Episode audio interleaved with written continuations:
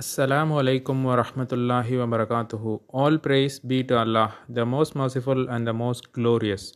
Blessings of Allah be upon our Prophet sallallahu alaihi wasallam, his family and followers. Allah says in the Quran, disperse through the land and seek of the bounties of Lord. In Islam, work is worship. This shows the importance of work.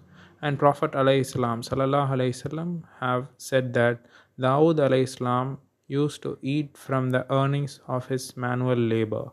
Also, Prophet wasallam said, Nobody has ever eaten a better meal than that which one has earned by working with one's own hand.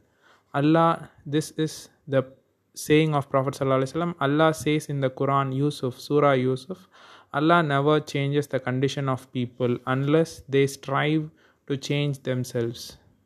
People may ask dua to change their condition, but they have to do work for changing their situation, so Allah will help. I cannot sit in my house without searching for my livelihood and I, I cannot blame Allah. It's my mistake. I have to work for my livelihood so I can earn a good livelihood. This sayings from Prophet ﷺ and Quranic verses shows the importance of work. We should be self-reliant, not depend on others for our livelihood. Making efforts for livelihood is being encouraged in Islam and begging is disliked in Islam.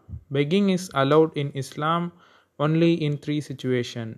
First situation is extreme poverty. Second situation is heavy debt and the third situation is high compensation.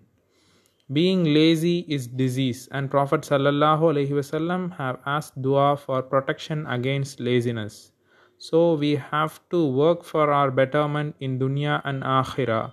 May allah help us to have a good livelihood through our work.